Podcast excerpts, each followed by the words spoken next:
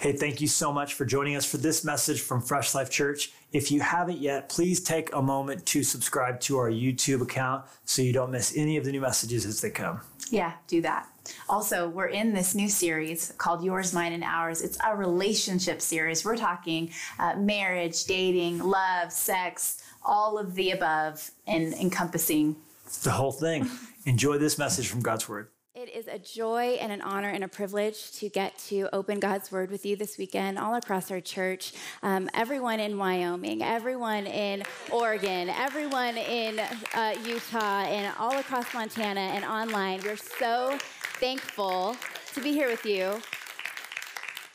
And I am week two of this series, Yours, Mine, and Ours. And I was so encouraged last week as my husband spoke on this topic of sex and love and dating and relationships. And, and I, in, in this message this weekend, I want to talk more to the married side of things. Um, a, few weeks back, I was in, invited by a friend of mine to a dinner party. And in that invitation, it said, um, Your capital S O is inviting is invited also.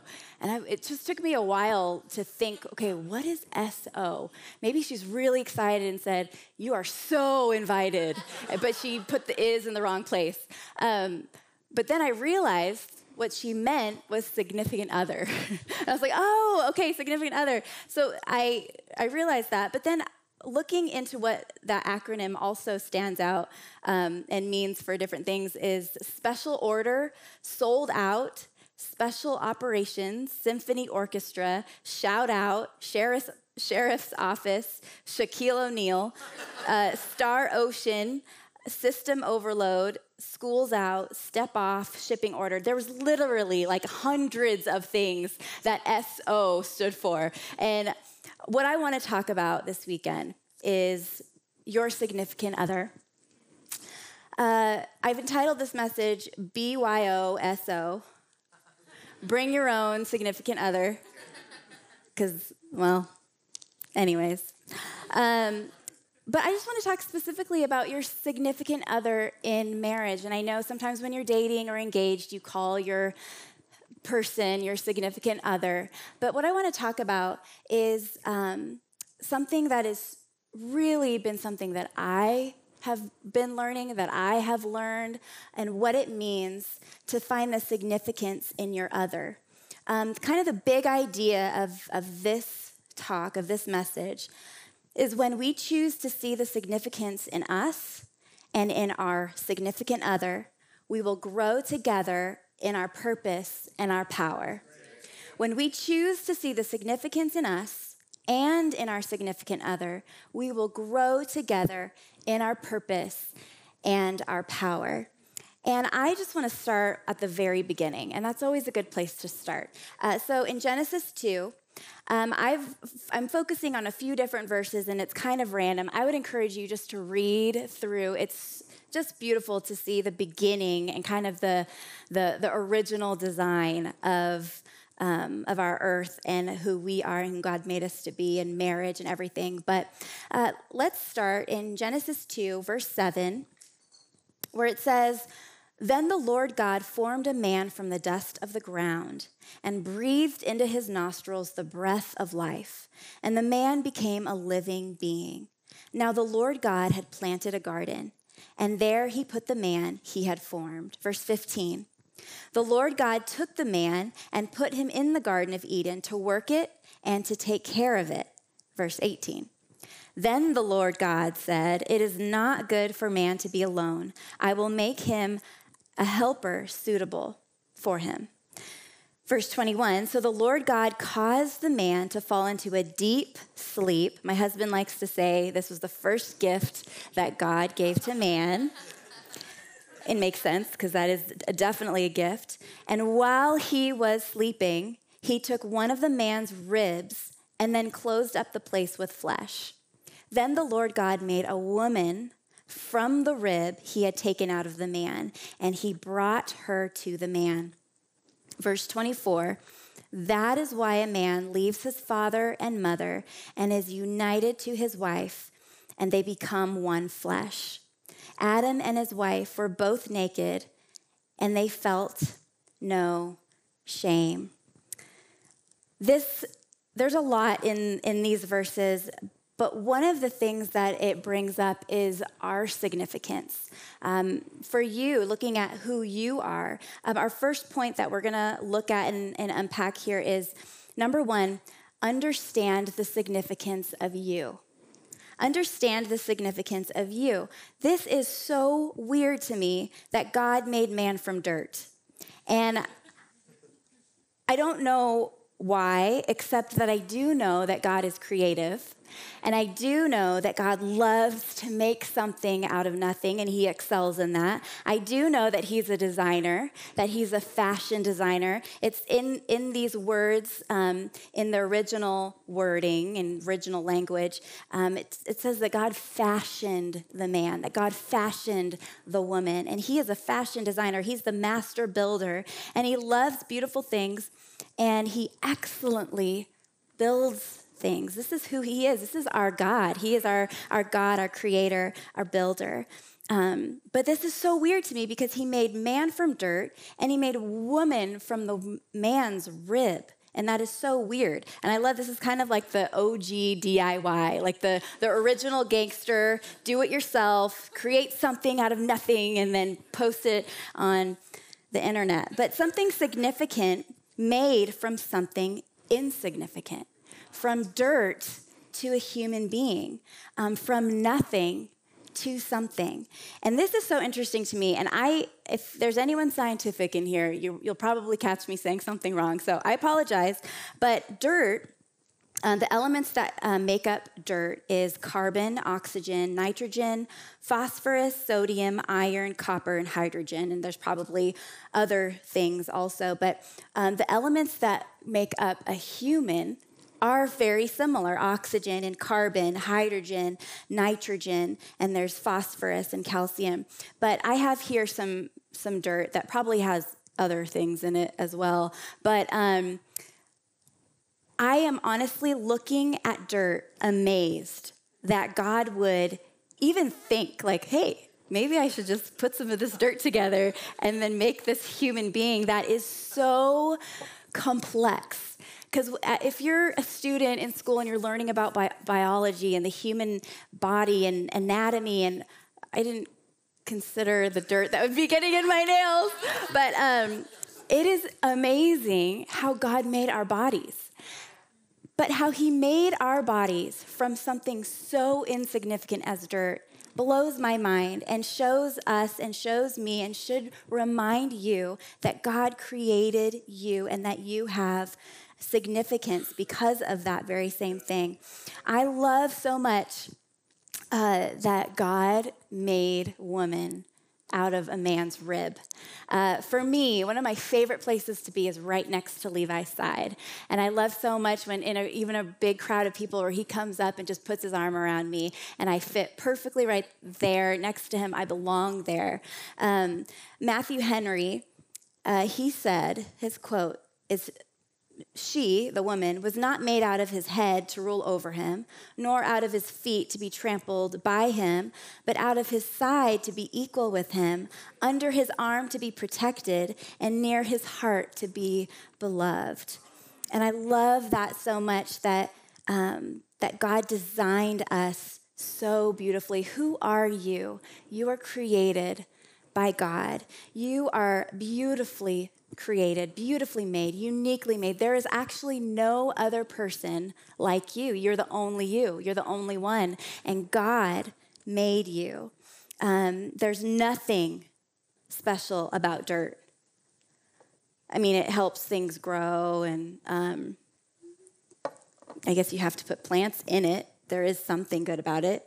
But, um, but there isn't anything super special about it. But when God took some dirt and breathed into it. That is what made it special. So, God's breath on you, God's breath in you, is what makes you significant.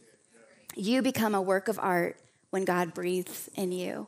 Uh, you become the masterpiece that God designed you to be. And it's, um, it's not surprising, actually, that most of the human body's mass is made up of oxygen, and that's God's breath in us.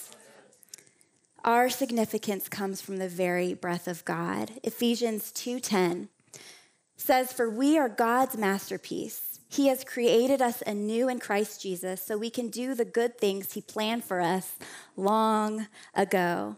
And 1 Corinthians 3:9 says, "For we are God's fellow workers. You are God's field. You are God's building."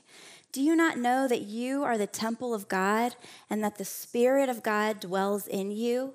I've been reading in Exodus, and it's really interesting to see um, how much detail and design went into building God's temple, the church, and build and even creating the clothing that the priests wore. And I love so much that God put so much detail into building up the temple, but how much more is he into and excited about the detail of who you are and building you up. You are God's temple. The Holy Spirit lives within you. And this brings me to, in, in this, this point of, of understanding the significance of you, um, this is so important for us in our house uh, of being a part of this house, of being a part of this church, of not just coming in on the weekend and sitting and listening and watching and observing and maybe judging and being critical, but coming and serving and being a part and intertwining your life with other people in this house so that there's that growth and that strength and that accountability that comes from being planted in the house and knit together. And that's crash course is such a, a, a beautiful way for that to happen, for you to, to get on a team, which is so amazing for you to to find out more of who you are. And one of the things that we do that I love so much is that we um, provide space for you to take personality tests and and kind of figure out who you are. And I am not an Enneagram like guru. I don't know all the things. We have some people on our staff who love it, and I'm very thankful for them for that.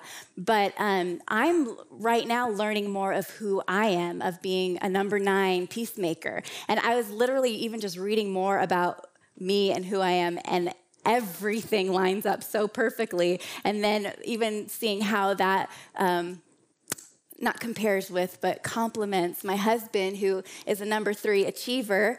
And I think things, it's just so important for us to be learning who we are. Because if you can, you can actually be going through life, and I honestly feel like I've I spent a lot of my life uh, not knowing who I was, or knowing who I was, but feeling bad because I was a certain way and other people were a different way. And when you can understand and lean in to the gifts that God's given you and the, and the things that God's put inside you, you actually see the beauty of that with other people. And it's not you being against them, it's how God blends us together and our gifts and our strengths together and it's so beautiful and i just want to encourage you if you are not on a team if you're not in a small group would you please connect with your campus pastor uh, find an impact team leader and just take that next step of getting involved and, and keep showing up is is the most important thing but this stuff is game changing as we learn that we are actually so significant and so important and so valued by God. Um, it's so important. Uh, number two, it's so important for us in our married relationships, but also in, in life, um, to choose to see the significance of your SO or your significant other, to choose to see the significance of your significant other. Um, you actually have a choice um, as to what you see. I think so many of us, and me included, when you look at your spouse, when you look at people, when you look at the world around you, you just see the negative. Because I think that's the easy route. That's the easy way to go. Is you you see something and you immediately find the flaws. You immediately see the pimple on her face. You immediately see uh, the untucked shirt and the uh, grungy pants showing half the guy's butt. Like, I think we automatically see the negative. And I think um, it's so important to know that you actually have a choice and you don't have to choose to see only the faults, only the negatives, but you can choose to see the significant, to maybe go back to when you first noticed each other, when you first fell in love. And for, for Levi and I, when, when we first met that, that day in student ministries and we were setting up chairs and we both looked at each other, and that was like, we noticed each other. Maybe you need to go back to those early days if, if you feel like maybe you've lost that loving feeling and you need to go back and just remember why you were even attracted in the first place. What was it about them that made them so exceptional and so special and so amazing and so beautiful?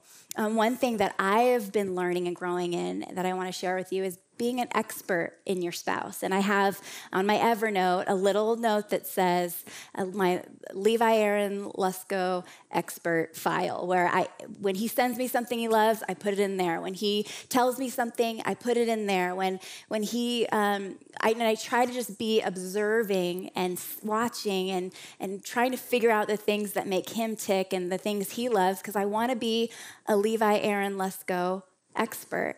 And I want to encourage all of us um, who are married to be an expert of your spouse, to be an expert of your wife or your husband. Um, to choose to see the good, to choose to encourage, to choose to love, uh, to choose, as um, Alex Seeley says in her book, Tailor Made, she says, to speak to the king and not to the fool. To one person, and we all have a king or queen in us um, or the fool. And we can choose to speak life. We can choose to speak up and to bring them up, to speak to the king, not to the fool. Philippians 2 3 says, Do nothing from selfish or empty conceit, selfishness or empty conceit, but with humility of mind, let each of you regard one another as more important as himself. And this is not um, disregarding your thoughts and your hopes and your dreams. This is elevating your the person in your life to to honor them and to think well of them and to lift them up and and not diminishing you and and not tearing yourself down, but it's that that meekness, it's that strength under control, it's that uh, being able to lift up someone else without pouring um, contempt on yourself. Um, your spouse is significant.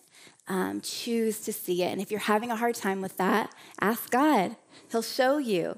And just look and see. And, and, and a way to do that too is just looking at yourself with true humility and realizing what are the things that that I deal with? What are my faults? What are what what what do I need to deal with? And that is so important to be looking at your own faults and not theirs. Um, I love how Martin Luther called marriage a school for character. And that is so true. Uh, as we're learning and growing together, um, you're learning more about yourself, all the good, the bad, and the ugly, and you're learning about your spouse. Um, the third thing that I want to focus on this week is, is love the significance of your role.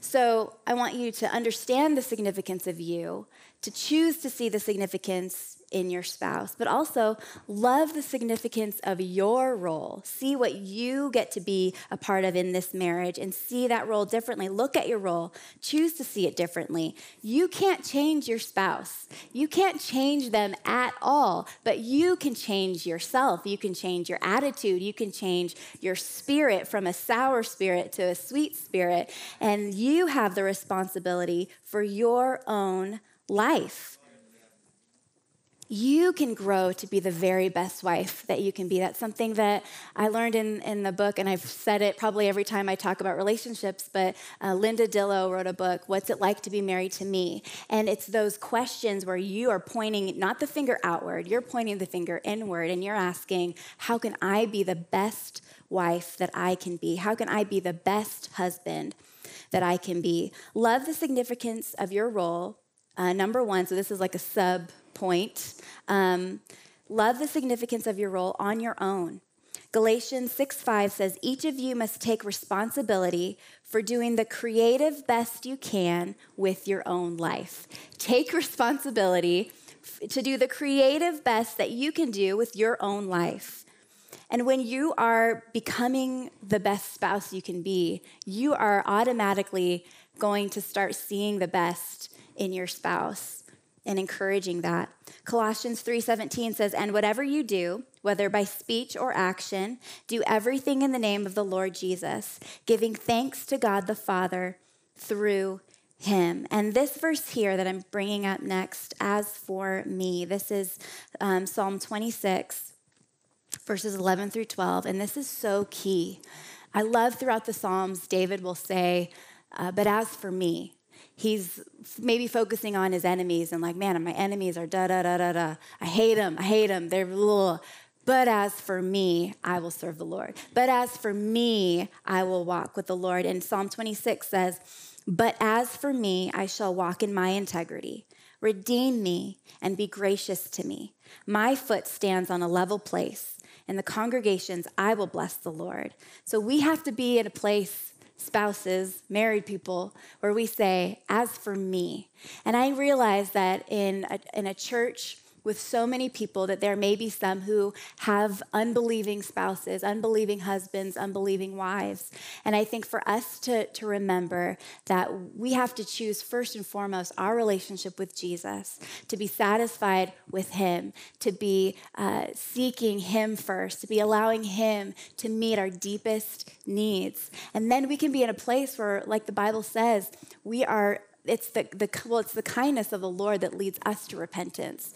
But for us to be showing that kindness and that love of the father to our spouse who may not believe you you you just you never know what is going on inside their heart. So keep praying keep loving keep investing keep being the strongest spouse that you can be as as your spouse is on a journey as well as we all are. But just don't give up. I just want to encourage you with that the second subpoint under love the significance of your role is your role together.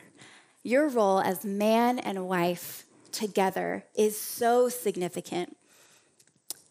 In verse 24 in Genesis 2, it said, That is why a man leaves his father and mother and is united with his wife, and they become one flesh. And I love this word unity. Um, in the Hebrew, it's to be united, uh, to designate exclusively, uh, to concentrate fully. So united is is coming together exclusively with no one else in the mix. It's a concentrated relationship. It's a concentrated effort. And I love this. In our home, Levi and I talk about the same team.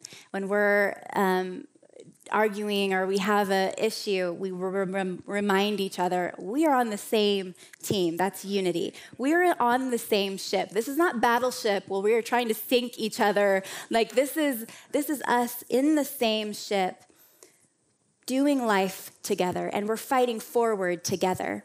Um, Matthew 19, 5, it's uh, Jesus is talking about. It says, At the beginning, the Creator made them male and female. For this reason, a man will leave his father and mother and be united to his wife, and the two will become one flesh. So they are no longer two, but one flesh. Therefore, what God has joined together, let no one separate. What God has joined together, let no one separate. Um, my husband last week mentioned um, sex inside of marriage. And that's saying, I give myself exclusively and completely to you. I belong, you're saying, I belong completely and exclusively to you. I wanted to show you a picture of a rib.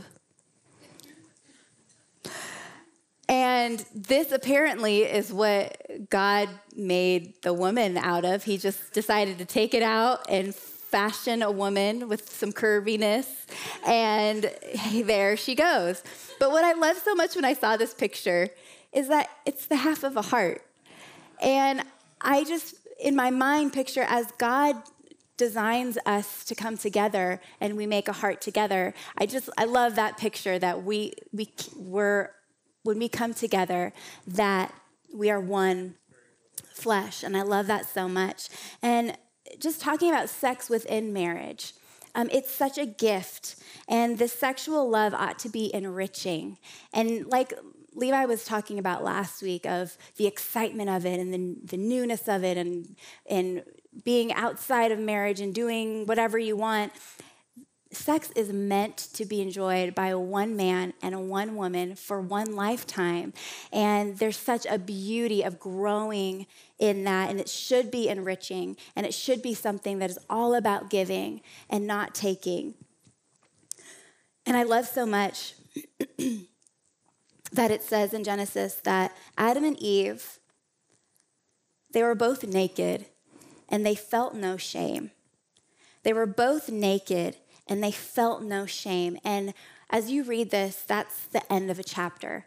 And the beginning of the next chapter talks about, and then the snake. And you just, there's the, the change and the turn. But God's OG design for us was to walk naked and unashamed. And just that, that idea, Christine Caine talks about this, but that idea of being unashamed, to be being fully open, uh, fully vulnerable, fully intimate, no shame. And I can you even imagine being in a in a place where there's no shame, there's no guilt. You're just walking naked with your spouse in the, this beautiful garden that God designed and literally, that's what we were meant for to walk together with God, everything open and out, nothing hidden, nothing secret, nothing shameful, but walking in that intimacy. And that is, and vulnerability is the key to intimacy.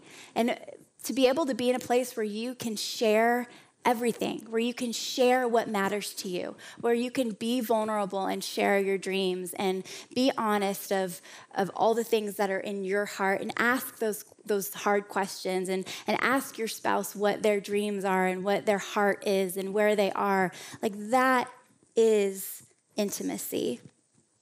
To share, to listen with your significant other, to find that significance of your role together. And I want to kind of wrap this up here, um, talking about conflict. Talking about conflict in marriage, which is very difficult. If you are married, you know that conflict is so hard. But what I want to talk about and kind of maybe switch your perspective, switch your thinking, is that conflict is actually really important. Conflict is so important. If we are on the same team, we have to think differently about conflict. We have to kind of change our perspective here.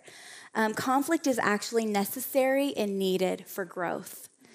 Conflict is necessary and needed for growth.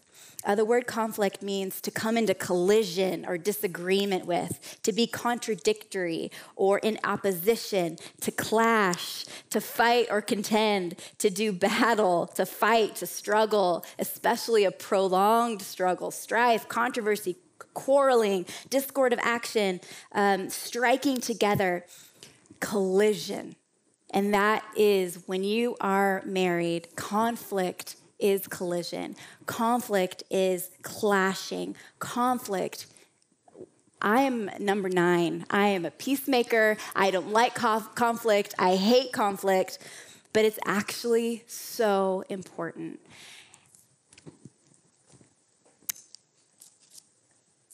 Marriage is kind of like Fortnite. And if you are into Fortnite, I will probably say things that are incorrect, and I am sorry, but I'm trying to speak your language.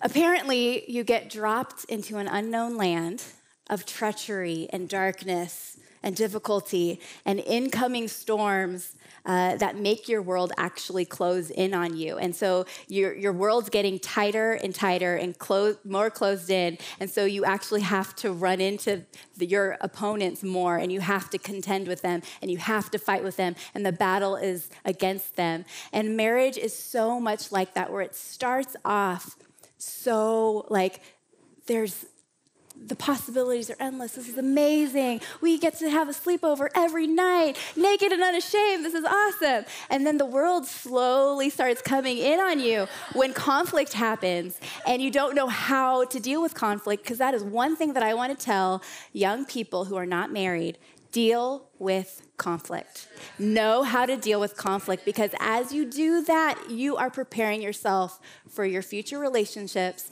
for your future marriage.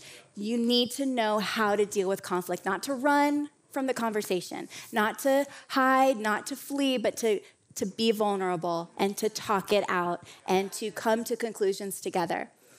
But apparently, in this Fortnite game, the, the goal is that you uh, there's one man standing who's killed everybody off, who's now in this small, tiny world all alone. But the goal in marriage, which is the opposite of this now, is that the goal is that you come through together. You come through the incoming storms. You come through the conflict. You come through the difficulty. You come through the challenges together. And Levi and I always say at the end of a fight, we'll say, let's never fight again. But we know that there's going to be another fight. We know that there's going to be another conflict. We know that there's going to be another issue. But our heart is that that is that we won't. Our heart is that we want to come through shining. We don't want to fight like this. We hate it. But it's what happens on the other side that makes us stronger and causes us to cling tight, more tightly to each other and to realize that, that we are not against each other we are not fighting against each other. We actually have a really a real enemy who wants to take us out. We have an enemy who wants to divide us, who wants to, to put children in between us and credit cards in between us and, and all of these things to take us out because he knows that us, that Levi and Jennie together is so much better and so much stronger than apart. And so for all of us this weekend, I want to encourage all of our married couples. You're better together. And there is significance in you, and there is significance in your spouse, and you have to choose to see that. And there's significance in your role together. Individually, yes, but together as God's called you to reach a world who needs to know the gospel, who needs to know that Jesus loves them desperately and has a plan for their life, and who has his best in store for them. And as we close here, our ultimate role is a loving and intimate relationship between Christ and his church. Our ultimate role as a married couple is to show the beautiful picture of Jesus and the church. And how many, I mean, how many times, I know for me, I have couples in my mind who I look to and I say, they're a beautiful picture of Jesus in the church. They're not perfect, they have issues, but the way they love each other, the way they work through things together, the way they honor one another um, is so beautiful. And that is the point, honestly. That is the point. Our marriage points to the greater marriage that's going to happen in the future of Jesus marrying his bride, the church. And that's who we are. We're his bride. And there's going to be a marriage supper of the Lamb where we get to celebrate and be reunited and be with Jesus forever. No, we get to be with him face to face. There's no saying goodbye. There's no, um, there's no death. There's no sorrow. There's no sadness. There's celebration for the rest of our lives in heaven together because of Jesus. And I just want to take a moment now and pray together.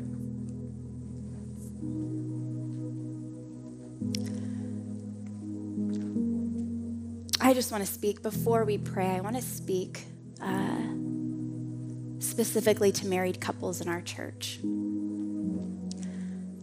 And I am so, so thankful to be a part of a church where we see marriages restored where we see marriages strengthened, where we see people meeting each other and getting married.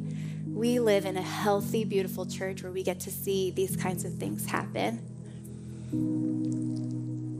And I know also that there are so many of us here who are hurting within marriage, who are having a hard time connecting with their spouse having a hard time working through conflict. And I just want to encourage you. Just as God made humans out of dirt, He made something out of nothing.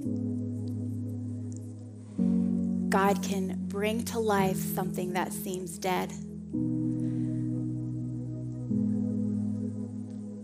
God can bring something out of nothing. He can bring life to your marriage. If you're married, would you grab your spouse's hand and, and hold it tight and squeeze it? I just want to pray for you. Father, I pray for every single married couple all across our church.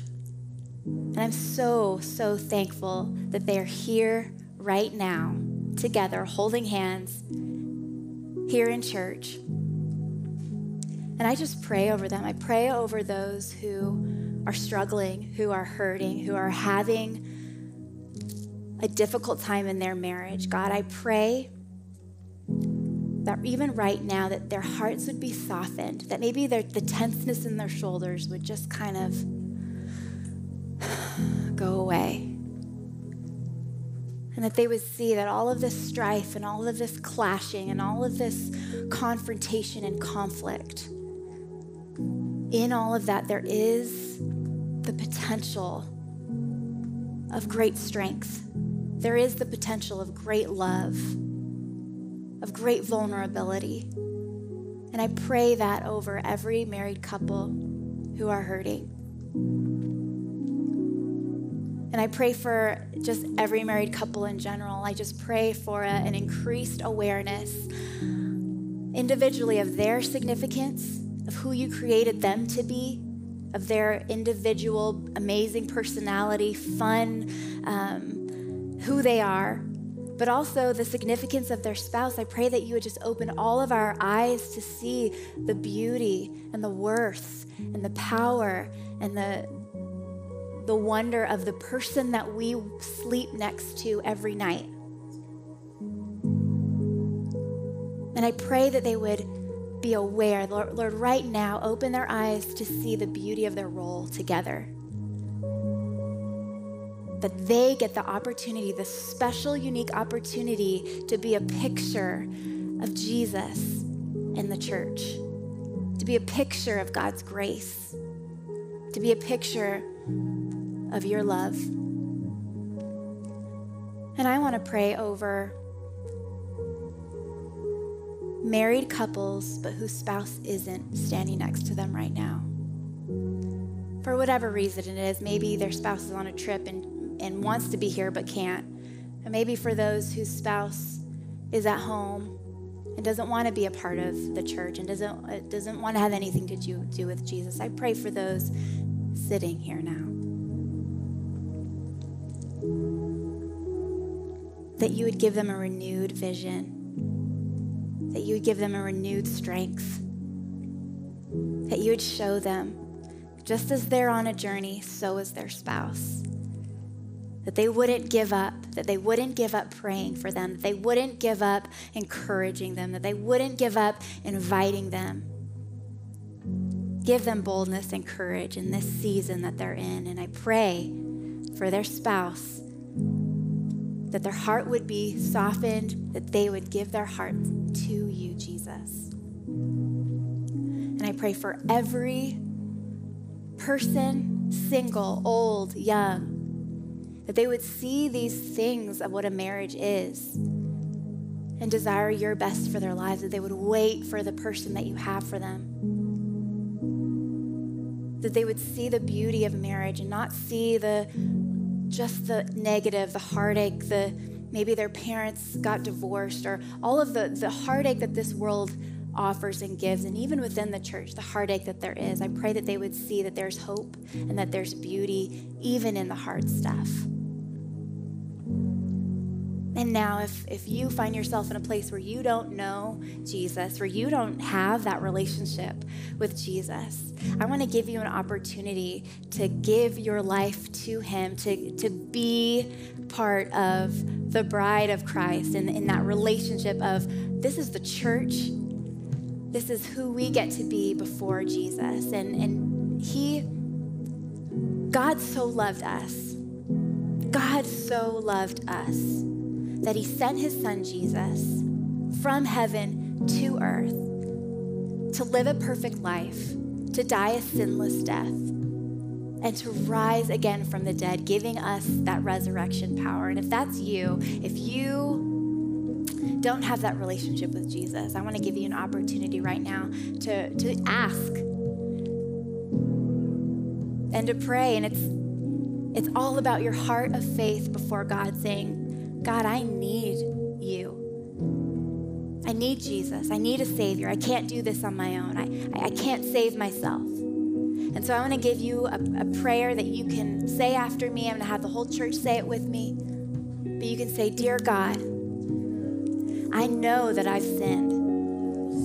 I know that I've messed up. And I know that I can't fix myself.